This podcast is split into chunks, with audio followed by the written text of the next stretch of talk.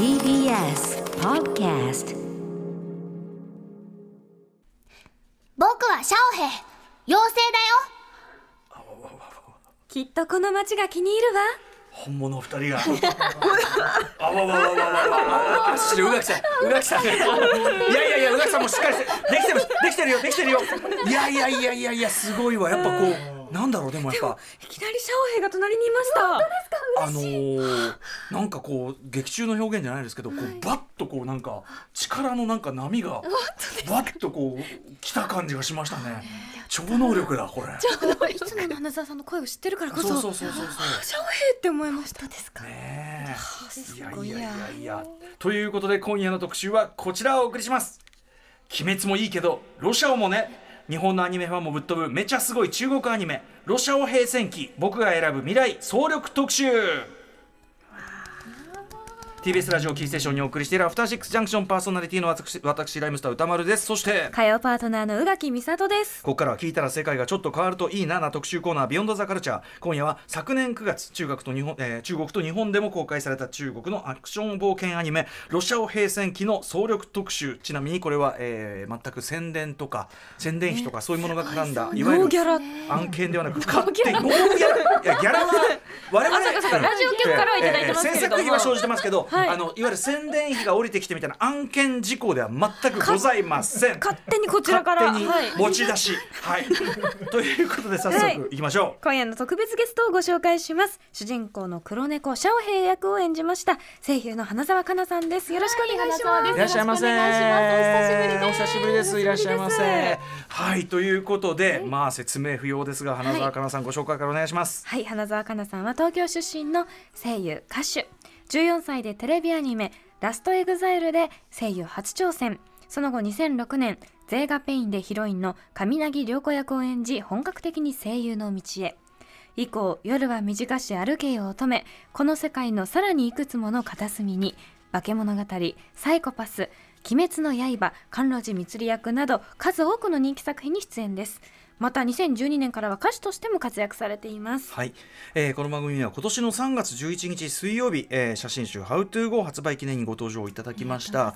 それからねちょっと、はい。なんかでも僕ついこの間お会いしたような気持ちになってたんですけどでもまあそその間にいろいろねコロナウイルスの感染拡大とかいろいろなことを考えるとあいろいろあったんな。らまあ3月かとね感じですけどその間ですね、まあ、ビッグニュースといえば今年の7月8日声優の小野賢章さんとのご結婚発表されました。おめでとうございます。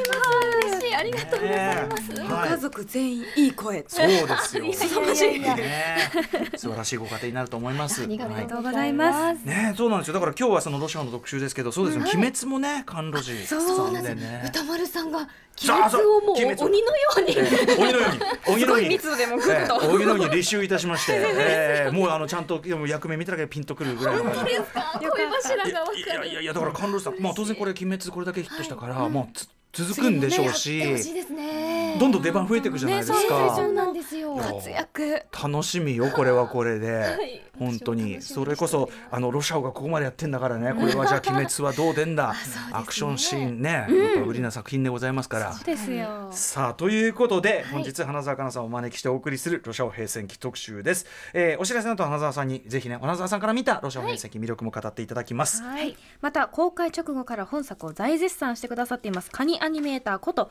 井上俊之さんにロシアオがいかにすごいのかのコメント取材をしてまいりました。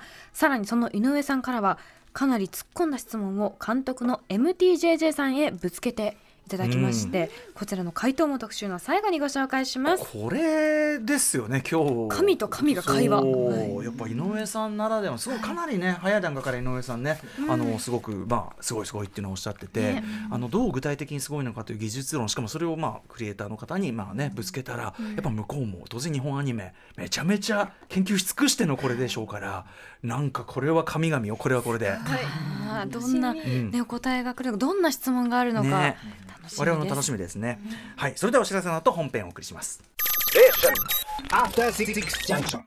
時刻は8時7分。TBS ラジオキーステーションにお送りしているアフターシックスジャンクション今夜はこ今夜は今週土曜日から公開されます中国のアクション冒険アニメ「ロシア語平戦記僕が選ぶ未来」の公開を記念しましてその魅力を掘り下げる特集をお送りします。はい、えーということでゲストは主人公黒猫のシャオヘイ役の吹き替えを担当されました声優の花澤香菜さんです。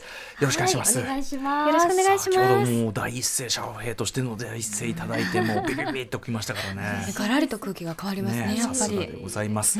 さあということでまずは、えー、ロシア語平戦記、えー、僕が選ぶ未来こう字字の説明をしといてこないかな。ロはねえーとなんだ？ラなんですよね。アラカンララ、うん。ラ。で、えー、小さい頃だからこれがシャオヘイというね、はいえーまあちっちゃいちっちゃい黒いみたいなね、えー、シャオヘイで、えー、戦記ですね。戦う記と書いて戦記、ロシア語平,、えー平戦記、えー、僕が選ぶ未来のご説明宇垣さんからお願いします。はい。ロシア語平戦記は中国北京の HMCH アニメスタジオの MTJJ 監督が2011年から制作発表していた全28話のウェブアニメシリーズが原点です。劇場版はウェブウェブアニメシリーズの前日談にあたりますが独立した作品としても楽しむことができます。ストーリーは森を追われ身を隠しながら旅をしていた黒猫の妖精。シャオヘイはある時一人の人間と一人の妖精と出会う。妖精の名はフーシー。人間の名は無限シャオヘイは無限に捕らえられ嫌々ながら旅をしていきますがやがて無限とシャオヘイは心を通わせていくようになる人間と妖精時にぶつかり合いながら何とか共存してきた二つの存在しかし、フーシー、無限、そしてシャオヘイたちが出会ったことにより、この世界の存亡をかけた戦いを巻き起こしていく。日本語吹き替え版では、花澤香菜さんがシャオヘイの声を担当。また、宮野守さんがシャオヘイを捕らえる最強の執行人、無限を。櫻井貴弘さんが妖精の風刺を演じています。はい、えーということで中国では2019年9月に映画版が公開。49億円のヒットを記録、えー同じタイミングで日本でも字幕版が公開されて、まあ、あの日本でも本当に連日ソールドアウトでめちゃめちゃ人が入っていた、大人気ね。はい。えー一部アニメファンやアニメ関係者の中からまあ非常に熱い支持というか非常に高い評価というかね、えー寄せられていました、えーこの番組では昨年の10月15日火曜日アニメ評論家の藤津亮太さんが10月の注目アニメということでご紹介いただきました。その後まさかのね、えー宇垣さん参加とかね、えー見た。その度その度にその度に珍奇な反応が返ってくるのがね気持ちはわかります。こう思い考えすぎてよくわかんない感じになっすいません。気持ちはわかります。ということで花澤さん、ぜひね、えーまあ、主人公役ですからね、はい。えー花澤さんまずは、えっと、これロシア語平戦記は今回の、あのー吹き替えをするというタイミングでご覧になったわけですかね。そうですね、あのなんでしょう。日本で上映されて字幕版が、うんうん。それが話題になってるっていうのは知ってたんですけど、見たのは、はい。あのオファーがあった時っていうことだったんですけど、うんもう映像のクオリティの高さにまずびっくりうんうんうん。しました、うん。あと戦闘シーンの,、うん。あのカット割りがすごいいっぱいあるじゃないですか、うんうんうんでも目が回らない、はいはい、これは何なんだろうってあ思うん見やすいくはなってますもんね、はい確かに。見はい。やすい、うんうんうんはい、あとはやっぱりあのギャグシーンのうん。間が素晴らしかったりとか、うんうん。はい。はい。はい、うんあとはシャオヘイがな何より可愛い可愛いですよね。可愛いのよもう、うんそうですね。そのシャオヘイをやるんだっていううんうん。なんかなんでしょうねプレッシャーみたいなのもちょっとあったんですけど、うんうんうんあの原音もめちゃくちゃ可愛いんですよ。はいはいはいなのでどうやってやろうかなって思いながらうんうんうんうん見てました。この原音の元のそのセリフの感じみたいなのは、えっと、意識されたのかそれともこう変換してったのか。はい、結構真似しました。あの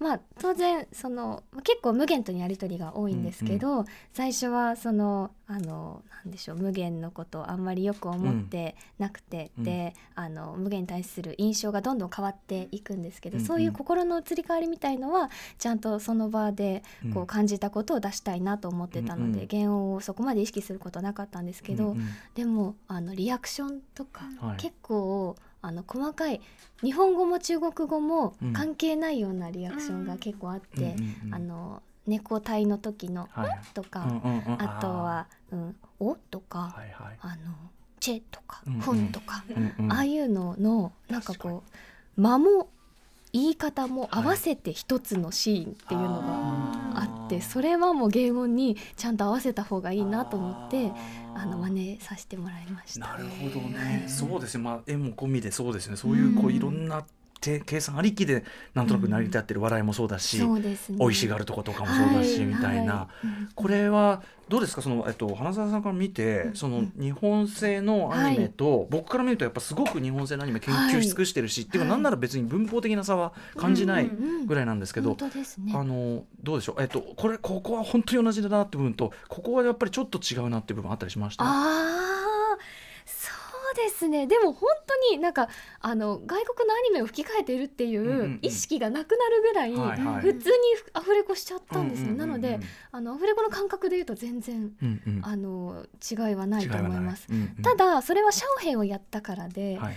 無限とか風刺とかって結構原音で聞くと、うんあのやっぱ中国子音が多いっていうか、あー。結構早口に聞こえるんですけど、はいはい。はいうんうん。それをたもななんでしょうね。それを日本語にした時にうんうんうん。どういう感覚になるのかとかは、とあの宮野さんとか桜井さんに聞いてみたいなって思う部分はあるんです確けど。まんまやるとちょっと日本語でそのテンポでその高さで喋るとちょっとコミカルに響いちゃったりするところを、なんか早口に聞こえたりとかするんじゃないかなと思って。なるほど。そうかはい。そうか、うんあとね上海はまあ半動物半子供というか、はい。そのあたりってどうです？難しさとかあります？でももうなんかもうアニメーションが全て表してくれてるっていうか、うんうん。あの例えばシャーって、うんあのやるところとかも動きも合わせて、あのまあ、子供なんだけど猫っぽいところとかがあったので、もうそういうところは何でしょうね、まあ、まあそこも原音を聞きながらうんこう合わせていったりとか、うん。猫っていうのは意識してましたけど、ううんんうん。そそこまでな何かしたってわけではない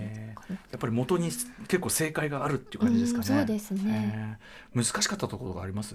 難しかったところはそうですね。あのどんどんシャオヘイのその周りの人たちの印象が、うん。あの彼自身が感じる印象が変わっていくんですよね。うんうんそこはちゃんとこう繊細にうん。あの段階を踏みたいなって思ってました、うんうんうん例えば無限とのこうん。うやり取りの中で、なんか不意に油断して素直になっちゃったりとか、うんうんうん あのなんかまあどんどん油断していくんですよね、うんうん。あの彼に対して。はいはい。でそういうところとかあとは人間に対する、ううん。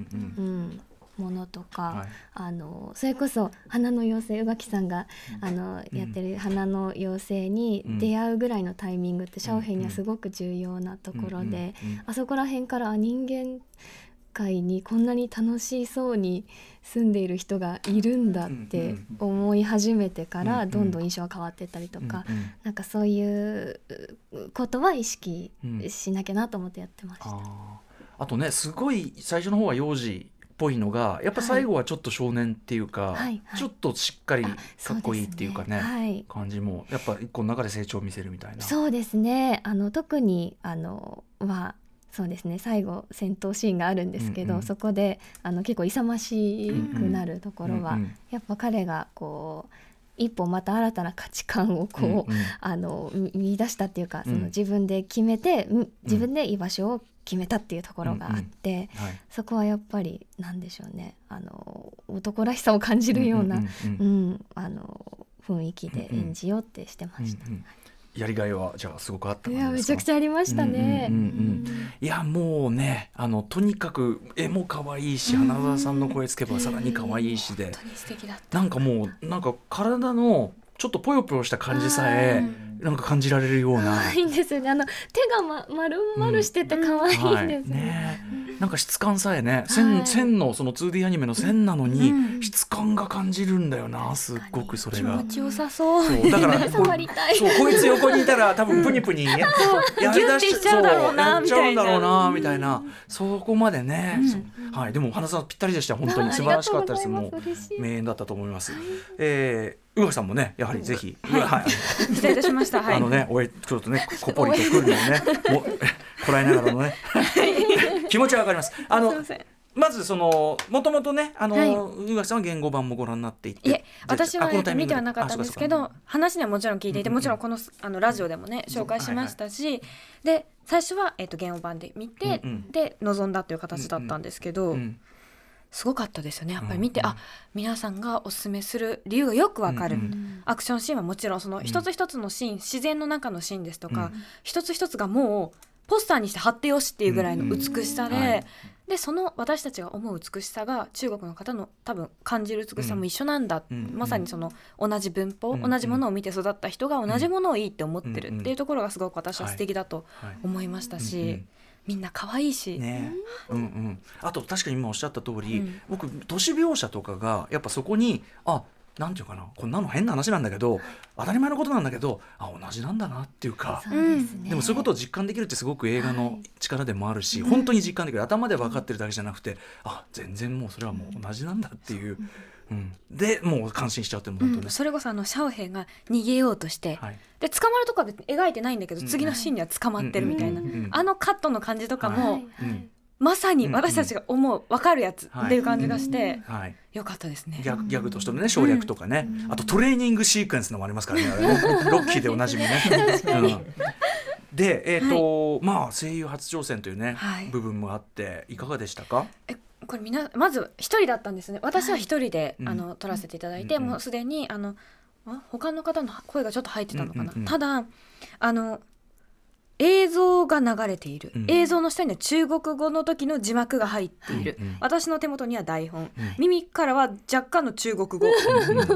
処理能力が追いつかなくってどこを見て何をす聞けばいいの、みたいな気持ちになって最初はすごく困りました、苦労は当然されたと思うんですけど、まあでもディレクションしていただいてそうですね。もっとここう元気な感じでとか、うんうん。その、まあ、やっぱり初めて会うその、うん。シャオヘイが初めて会う本当に人間界で楽しそうに暮らしている妖精の役だったのでそれはすごく出番が少ないなりにとても大切な役だと思ってたし、すごく楽しそうに聞こえれば元気で楽しそうで、うん。この生活をすごくこう満喫しているキャラクターとして映ればいいな、まさに共存している、うん。あのなんていうか、うんあの役だったので、それが映ればいいなって思ってました。はい花澤さんねこれい。かがでした、この番組ではねちょいちょい共演してるんだけど、うん。そうなんですよ。宇垣さんまあ私がアトロクが大好きだからっていうのもありますけどもいやいや恐縮うねあの宇垣さんがこの役をやるっていうのが本当にあのなんでしょういいなってあ。の総裁として 生き生きとあの番組でお話ししてるのとかをこう聞いてると、ううんんそうだよ。なんかこうこうこのなんだろうな、うんうん。あのお声を聞いて元気になる人絶対たくさんいるなって思うんですよ。そう、うんうん。そのその宇垣さんがこの役をやられてるって、うんうん。まあさっきも言いましたけど、シャオヘイはその人間となんか、うんうん。あの共生できるわけないって思ってて、でっていうところにあの花の妖精が現れて、なんかすごい楽しそうだし、はいはい。あのこういう生き方は全然悪くないじゃんってうんうん思わせるうんうん。役なので、はい。もう宇垣さんの生き方とまさになんかこう合わさってるっていうか、素敵なキャスティングって思いました。ああよかったよかったね。お土産？本当に？ありがとうございます。ででもなんかその花澤さんがおっしゃってるそれにも通じるかもしれないけど僕はねそのだから宇垣さんのあの感じがあその地に足をつけてここで生活してる人なんだっていう感じがしてそれが良かったですよ。はい。生良かったです活なんていうの生活してる人？うん。大人大人でもあるじゃないですか。だから大人なんだってことも含めて。うん。働いてますからね。そうそうそうそうそう。なんかここでちゃんと社会と接点を持ってる人なんだっていう感じがねあのあってよかったあのお姉さんかも。ありがとうございます。本当に。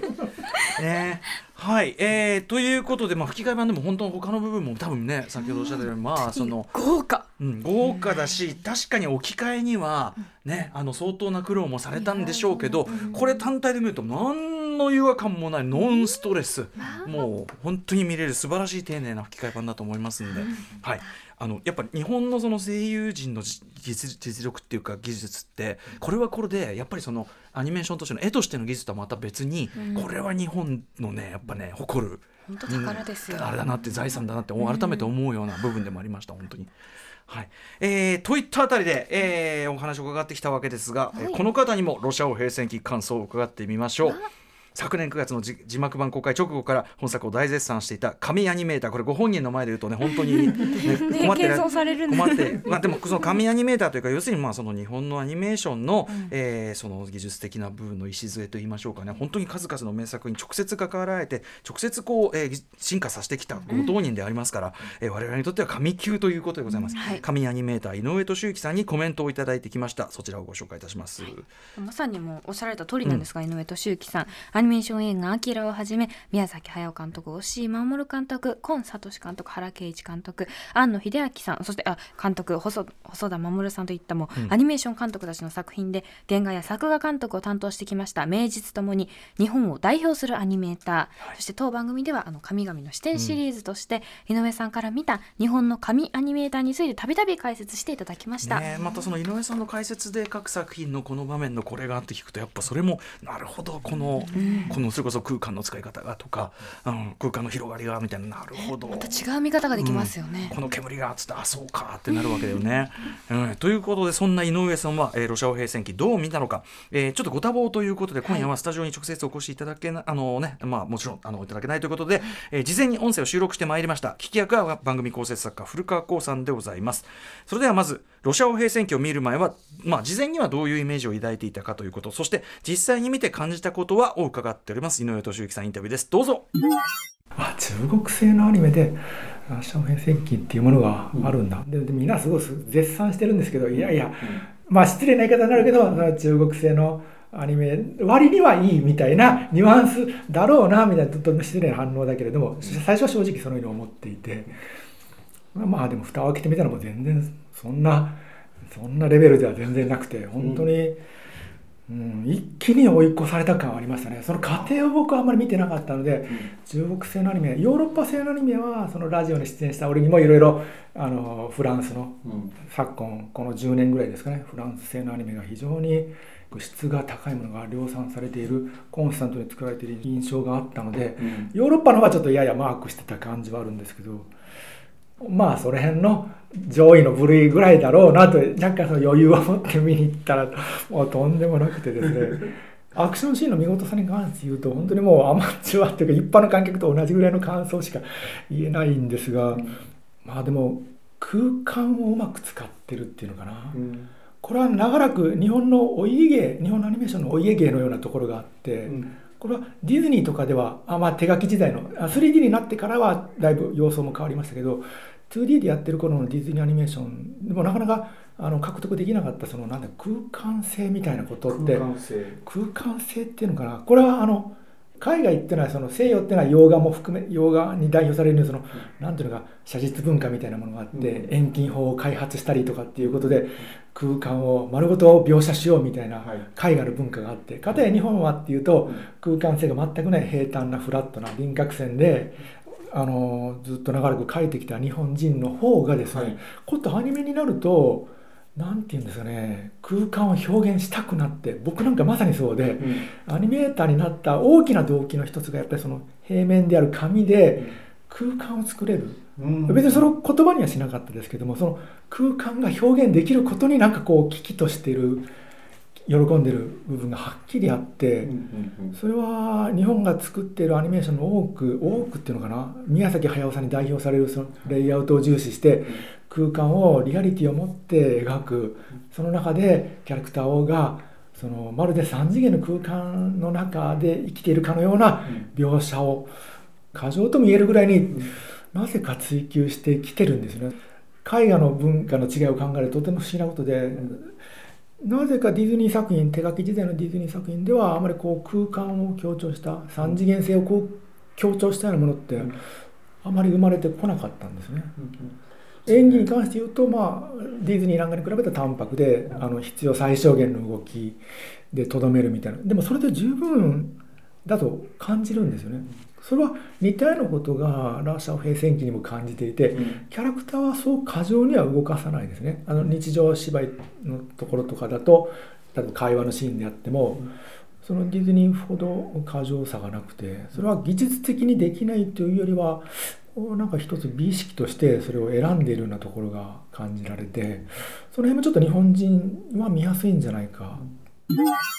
ほらもうすでに面白いっていうね、なんかその結構本質的なアニメ論としてもなかなかな、はい。ね、突っ込んだお話されてて、あのねえあの本来は絵画の進化からすれば日本は平面欧米はその空間のはずなんだけど、多分描きえないものをどう描くかっていうところで。こう空間が描きたくなっちゃう、ねうんうん。アニメーターというのだとおっしゃってて、ね、そのまずまず根本のところで「はあそうですよね」確かに。うん確かになんつってね。それが日本のアニメの技術的な進化史だわ確かになんて思っていたらやっぱそこのところでロシア語変遷期はね。優れているというようなね。まさにですよね、なんか非常にそれこそ印象例えば僕がすごく今記憶にパッと浮かんだのはあのデパートの中のこう、なんていうかなこう吹き抜けになった、はいはいはい。こうえ円円筒型の空間を使って、まあ一アクション。まあそれだけじゃなくていろいろやるじゃないですか。はい。なんかだからそのロケハン力というのかな？この場を使ってどうや組み立てるみたいなアイデアがすごくこう豊富だしまあ言っちゃえば映画的っていうか。うん。こう平面それこそこう上にも動くし、そう上にも動くしこのの輪っかも使えるし、うん。そこでどう技出すかみたいのが引き出しも豊富だしあーなんかワクワクするわこれだわ空間。な何ワクワクしてるって言った？ら空間にワクワクしてたんだ。空間だったんですうね、なんか井上さんにすごくそれはねあのあるいは言語化していただいた、ね、あの列車の中のこう閉鎖空間であるとかもすごくうまく使ってるし、っていうあたりがねさすがでございます。あとそのさすがの井上さんもだからそこはよく知らなかったからいきなりこれ見たらなんだこれと。確かに私中国のアニメ見たの初めてかもしれないっ本格はそうかもね僕もそうだていう方が多いかもしれないですね、でこれはあ花田さんいかがですかこれ。あはいあの私吹き替えも、うん。えっと、中国のアニメだと2回ぐらいやったことあるんですけど、うんうんうんあの印象は全く違いますね。う。うん。ん。やはりこういう大大掛かりなアクションであるとそかね。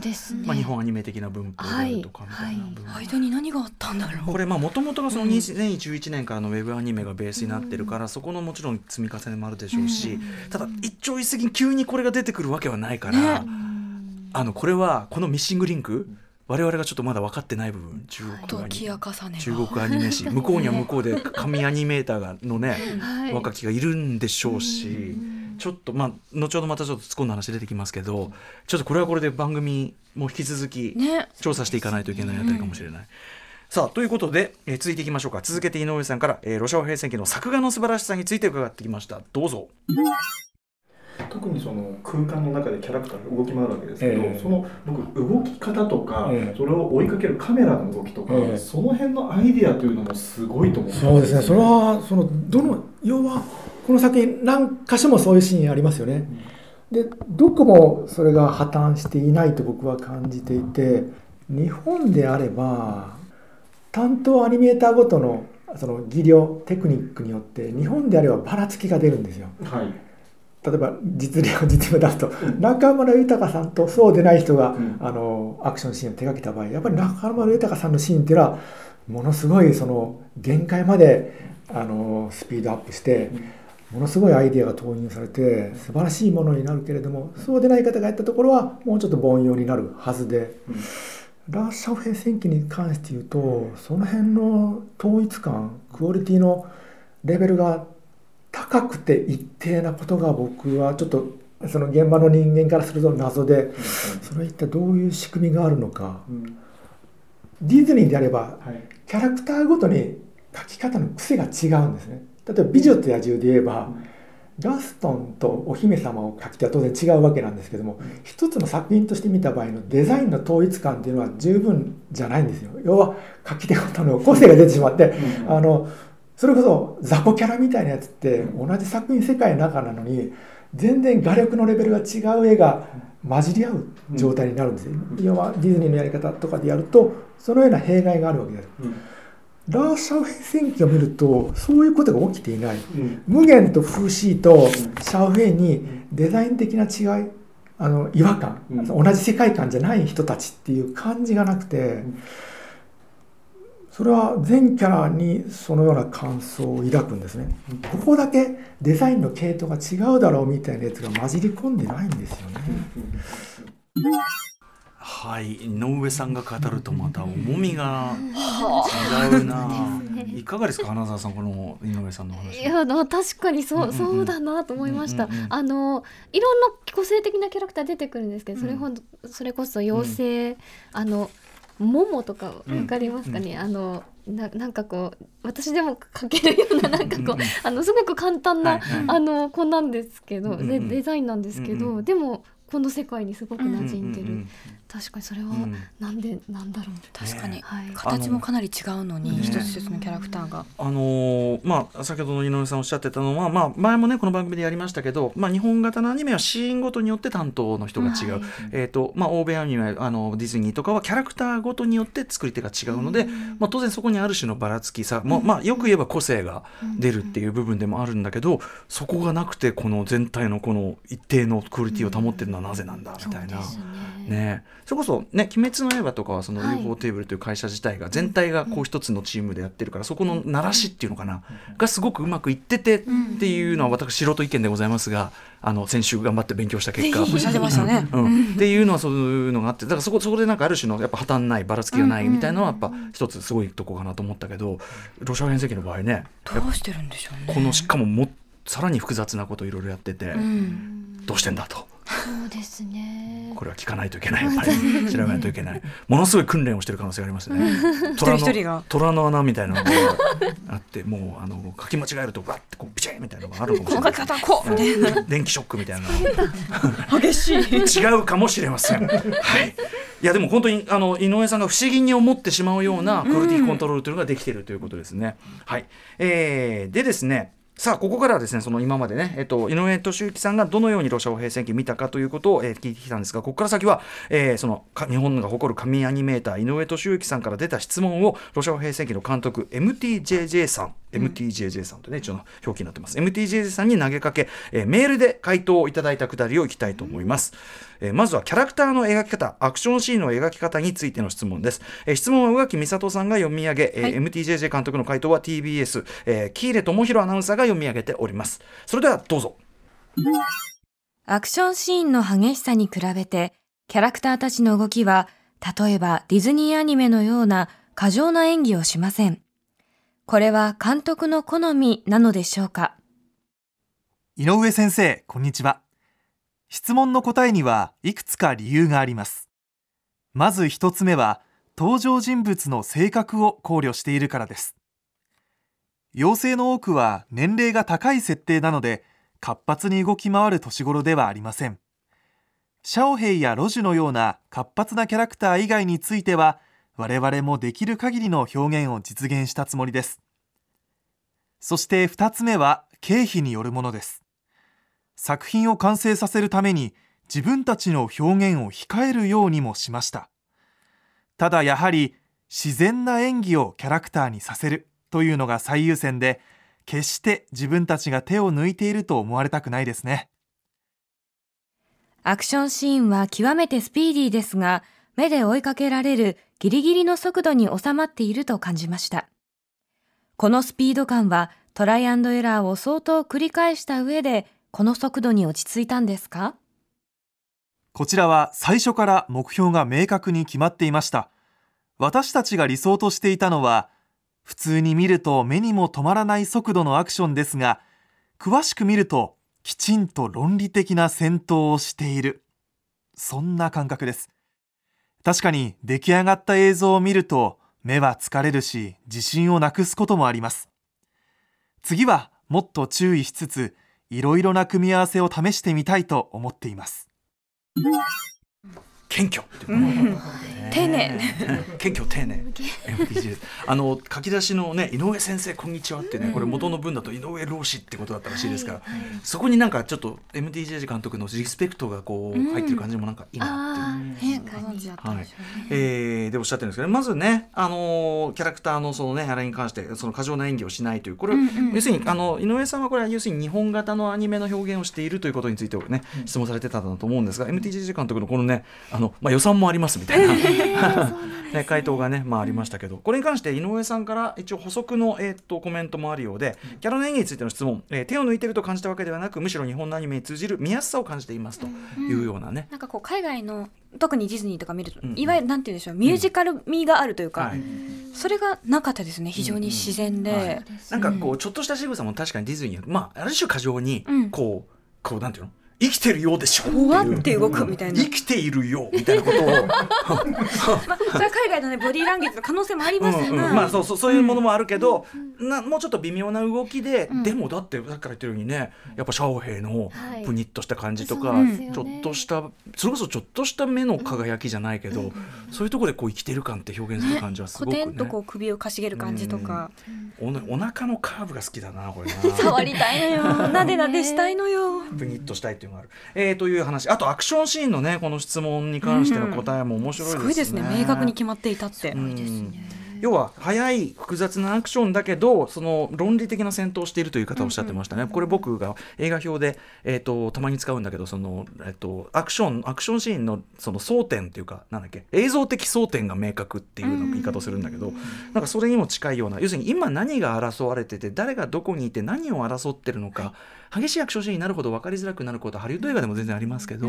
その辺をすごく意識して見やすくされてたってことなんですね。うんそれでもね目は疲れるし。目疲れなかったね。謙虚だな。謙虚。だこれは怖いよ。こうやってあのレベルにいってる人が謙虚だと次はもっと良くなるということだから。これは私用語で言うえそろそろ努力するのはやめては。よくおっしゃる気持ち悪いので努力するのはやめてはいかがでしょうか。っていうレベルに来てるのかもしれませんね。はい続いていってみましょうかね、えー続いてはですねこれ井上さんからの質問です。なぜ作画が安定してハイレベルなハイレベルなのか。先ほども言ってたねクオリティコントロールがすごい、えーまた監督が影響を受けた作品についての質問です。どうぞ。日本では優秀なアニメーターを集めることができたとしても、彼らには絵の描き方などに細かい流儀の違いがあり、それらが最終的な画面に残ってしまうことがあるのですが、ロシアオ平戦記にはそれが全くありません。これは一体どのようにして達成したんですか？作画監督の風志宗さんの功績によるところが大きいです。どのシーンも彼が最初にレイアウトを書き動作の幅が大きい場合は何枚か書くこともありました。そして原画や第二原画の段階でも彼によるチェックと修正が入っています。つまり彼なくしてはこの作品は成り立たなかったと思います。アニメーターたちの書いたカットが監督の意向と違った場合、どのようにしてそれを解消されたんですか？私は通常彼らのレイアウトの演出をチェックしていいなと思ったら通しますし私の方式に従って直す必要があると感じれば本人にどのように直すか伝えます。直接修正することはほとんどありません。修正してほしい場合は口頭で伝えたりあるいは図で示したりします。彼らの多くは私より書くことに関しては上手だったりするので私はどちらかというとそれぞれのシーンの方向性についての指示を出しました。映画ロシアオ平戦記に色濃く影響を与えているものがあるとしたら、それはどういったものでしょうか？例えば、漫画、アメコミ、バンドデシネ、実写映画など、影響を受けていますか？はい。私は小さい頃から日本の漫画を見て育ちました。アニメは大きくなってから見始めたので必然的にその影響は大きいと思います。私の先生とでも言うべきでしょうか。逆にアメコミやバンドデシネの影響はとても小さいと思います。アニメも多くは映画でテレビシリーズはそれほど見てはいないです。実写に至ってはどのくらいの影響かよくわからないですがあるとは思います。実写の方が多く見ているかもしれませんね。はいということで日本が誇る神アニメーター井上俊之さんからの、えーロシアを平戦記中国アニメの監督 MTJJ さんに対する質問第 2,、第2パートをお送りしておりますがまず、えー、とこの絵のねクオリティのキープに関してはこの作画監督風志宗さんこれ実はクレジットにもはい載ってますかね,、ちょっと我々ねちょっと読み方が慣れてないからだけど、このなんだなんていうの三髄の一本少ないやつにに馬みたいな。二髄か二髄か。二髄に馬のような。風志宗に志に爽やか爽やか。うん。風志宗さん。この方が大きかったってねはっきり結構ここはかなりピンポイントの回答でしたね。作画監督さんが。だ神神作画監督がいたってことなのかしらね。もうずっと見ていたってことですよね。その人もねチェックが。藤井そのそのトータルコントロールがすごかったってことなんです。よ。藤井聡さんもね多分ここで急に出てきたわけはないから、おそらくキャリアをこうね中国で重ねられてるんでしょうし、彼がこれまで関わってきた作品とか見るとよりアクションの風刺層みたいなのがあったりするのかな、ねちょっとこれもまた我々謎なところですねこれね。原画も第二原画もということですから最初のラフやレイアウトを書いて、さらにそれの修正聖書についてもうんうんかなりあのチェックをなさった。そうだよね、うん本当に中国の宮崎駿的な天才がいるのよもうというような感じですかね。あとでもね一方ではそのもう一個の質問でその移行と違った場合どう調整するんだっていうのに関してはあんま調整し,、ま、しないで済んでますなんつって、うんうん。ほらアニメーターのレベルがさっきのさ虎の穴そういうこと？訓練さすごく教えがね浸透して。しくったら電気ショックみたいやなー。ん でもあとそういうことで技術は向上しないと思います。ご自身で書くタイプの方というよりは、うんうん。みんなに書いてねもらうあ感じの方ってことなのかな？確かに。あの MTJJ さんご自身はどっちかっていうとそういうそのえまあ絵どの程度描くかわかんないけど、うん。そっちのタイプなのかもしれないですね。ね方向性を指示するとおっしゃってましたね。うん。でまあその影響云々に関してはねこれも日本の漫画だったんですね。日本の漫画ねでもアニメはそのえーテレビシリーズそんなに見てない。だからやっぱ中国でどの程度流通してるかっていうことが、ね、でも宮崎駿さんの作品はお好きだとおっしゃっていた。みたいですよ。ジブリは見れる見てるということで、まあ映それはね。画館とかでねやってますし。あそうだよねそうだねそうかうん。そうかそうか、それをご覧になってたのかな。またね日本文化がねこうやってあのアニメとかが普通に見られるようになったらまたね最近のことというのもあったりしますからね、なんかまあですね。どういう見方でご覧になってるかわかんないですけど、うん。海賊版はすごく見られるようになっていたっていう話がね昔か。あのラジオで特集もしましたし。そうかそうか。だから見る見てたのかもことはできてたっていうね、うん。実実写の方がえ多く見てるかもしれないとかね。いろんなことをおっしゃってますけどね。まだまだちょっとこれは謎に包まれてるねえ。どういう作品が好きだったのかお聞きしたい。ね。感じですかうね。ん。はい、えー最後にですね最後の質問いっちゃっていいかな、えー最後にですね井上さんに、えースタッフからこんな質問をしてその素材と監督からの回答コメントがあったということでこちらもお聞きください。どうぞ井上さんがもしロシア平戦記にさ加わってくれって言われたらそこですね。どうします？いやこれ二の足踏みますよ。本当におそらくあの日本のアニメーターに例えば、まあ、言葉の問題がクリアできたとして、うん。声かけてみたいですかってこの質問実は怖いんですよ。ほうというと怖いというのは？果たして彼らが我々をうん。私を必要とするかっていうともう十分できているのでうーんどうだろうぜひお願いします。いろんな優秀な方と一緒に仕事をさせていただきたいと考えています。現在主人公シャオヘイの次の作品を作っているのでできればご一緒したいです。今後はもっといろんな違うタイプの作品を作ることになると思いますがとりあえずはシャオヘイに専念したいですね。井上先生ありがとうございました。丁寧。最後まで丁寧。このでも井上さんのあの質問というかねドキッとしますね。がやっぱ彼が受けた衝撃の大きさをちょっと物語るというか、我々からすればえそこまでまあね。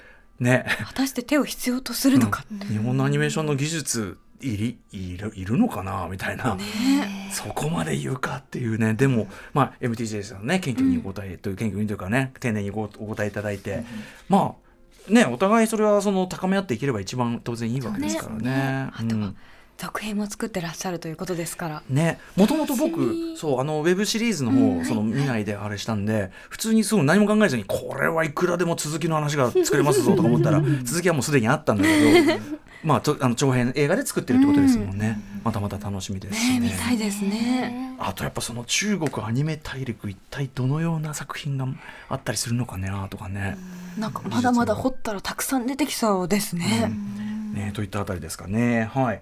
えー残りもね、ちょっとじゃあ、スタッフが監督の MTJJ さんに質問していた他の回、あの、ちょっと、もうちょっとこう大きなざっくりした質問をしてまして、えー劇場版ロシア語変戦記、日本のアニメファンからの歓迎の声、えー監督としてはいかがですかっていうのはね、最初はそこまで考えていなかったというね、はい。海外の人に見てもらって喜ぶとか、そこまで考えてなかったんだけど、好きになってもらえてとても嬉しいですとか、えーあと、今、世界中のアニメ、えー映画が、まあ、3DCG で作られている。これ本当にね、えーね。どうなっているのに対して、えー監督はなぜ、えー 2D の手書きアニメーションにこだわったんですかという質問もスタッフがぶつけたところ、えー好きだからですかね。今後はもしかすると 3D を試してみることもあるかもしれません。ただ今はやはり 2D が好きですというねことなんですよね。でもやっぱりその 2D アニメでしか出ないダイナミックさというか、ありますよね。味みたいなものありますよね。うん。ロシあのロシャ放送編成に関しては絶対それだな、あれが仮に 3D でせね精密にこう空間としてそのコンピューター内で作られた再現された何かがあって、まあ、ぐりぐりカメラが動いてもなんかこの感じ出ねえだろうなっていう。そうでしょうね。なんですかねこれね。なんなんでしょうね。やっぱり日本アニメ。ううんん。独特の。独特何かなんですかあとこね。う世界観的にやっぱりちょっとこう古風なというか、まあうん幾年も生きているであろう、うんうん妖精たちを描くのになんかこう、2D がぴったりだったのかなっていうふうに思いますけどね。うんうんうんね。とかなんかやっぱある種こうすごいけれんのあるこう抽象空間みたいのにバッてなるみたいなこれやっぱ 2D アニメのねなんか独壇場っていうかそのやっぱないものだからないものをあるように感じさせるということであってそのあるように描くというよりはないようあるように感じさせるってところにおいてなんかやっぱこの技術の蓄積というかな技術というか文法の蓄積うんであるんだなっていうのをそのまあでもまさかの中国アニメで思い知らされるというか。うん本当これ日本の皆さんにこそ見ていただきたいなという感じがしますね。あの鬼滅もいいけどって冗談抜きであの例えば同じく列車アクションも描かれますしね。うんそうですよあのね。またその列車内の空間の生かし方とか僕はやっぱそのちょっとあの鬼滅の時にちょろっと言ったモブキャラの扱い方とかがやっぱすごいね、列車内で戦うってこういうことだよねみたいなことをちゃんとやるじゃない。これだね。声かけてね とかもういいんですよ。しかもすごくそれが感情的にちょっとぜひ皆さん見ていただきたいけど、その普通の人間とその戦ってるその妖精たちとのその感情のクロスする瞬間の描写にもなってて、めっちゃいい場面ですよねあれね。そうあと大好き。うんとかねでもこんなのは中盤の一場面でしかないみたいなねはい。山ほどね見せ場もあるしね。ということでぜひちょっとねあの今日の放送を聞いて興味あのいただいた方はですねあのロシア兵跡見てください、えーちなみに井上さんですね監督からの回答を読んでですね、えー私の質問は企業秘密に触れること、えー触れるであろう内容もあったのですがはぐらかすことなく答えていただき感謝しますとのことでしたやっぱりあそうか確かに。そうなんだよな丁俺寧だった。どうやって作ってんだろうねなんてたけど よく考えたらそこそこ自体がね実はねまあそうですよね。うん、いやいや本当そうだよね。MTGS さんもありがとうございました。そうして井上俊樹さんありがとうございました。でですね皆さん、えー実は井上さんには1時間近くお話を伺っておりましてこれ放送に入っているのはごくわずかな部分でございます、こちらの完全版を今週金曜日に配信される今週の別冊アフターシックスジャンクションとして配信いたします。先週ただキャッキャウフフとキャッキャウフフとしょうもないゲームをやっているだけだったのに対してのなんたるこの落差というね。これはもうえ見あり実ありと。ぜひちょっと本当にこちらあの本当に貴重な資料というかね感じになってると思いますので、ぜひこちらもお聞きくだこれさ。はい見る前に見ても大丈夫。聞いても大丈夫なんですか？あえー、とじあゃあ番組小坂古川ですけども、えー、と井上さんに話聞いてきたの僕なんですけども、うん。見てからの方がより楽しめるかもしれないですね。じゃあ土曜日公開なので、はい。うん。見てからぜひ。帰り道に聞くという、今日の内容はね、はい。多分見る前に聞いても大丈夫なやつだから、ね。今日のまず前提に、えーで見ていただいて、はい。ね、えー花澤さんはじめね、あの名声友人の皆さんの素晴らしいお仕事を堪能していただき後からのポッドキャスト。ぜちょっとだけ中身予告すると今日散々話されてたどういうスタッフたちが今作ってるのかっていうことに関して言うとこれちょっと分かってることがあって、ん。井上さんもこれ実は後から聞いて分かってたそうなんですけど、うんうん20代から30代のスタッフが中心なんだそうですお。若いんですね。めちゃくちゃ若いスタッフが作ってて、んでこれだけのものを作ってると。でというと井上さんに僕もその場で言ったんですけど、井上さんが以前番組に出てきた時、うんうん。出ていただいた時にうん「アキラという作品が、まさにその上の世代の反発から20代30代のスタッフだけで作ってあれだけのものができたという話があると。だから、アキラの話を思い出しますねって井上さんにおっしゃったら、井上さんは、でもあれはすごく荒削りな作品だったと、アキラというのは。ほう20代、30代ならではの荒削りさが、まあ、良くも悪くも出た作品なんだけど、ロシア語兵石に関しては、その若さゆえの荒削りさが全くないのが不思議だという話をおっしゃっていて。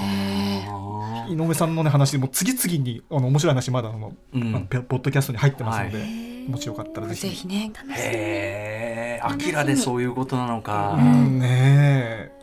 井上さんのでも目線で見る驚きはそれ自体我々からその井上さんの驚き方自体が我々にとってはなんていうのかな。金言っていうか。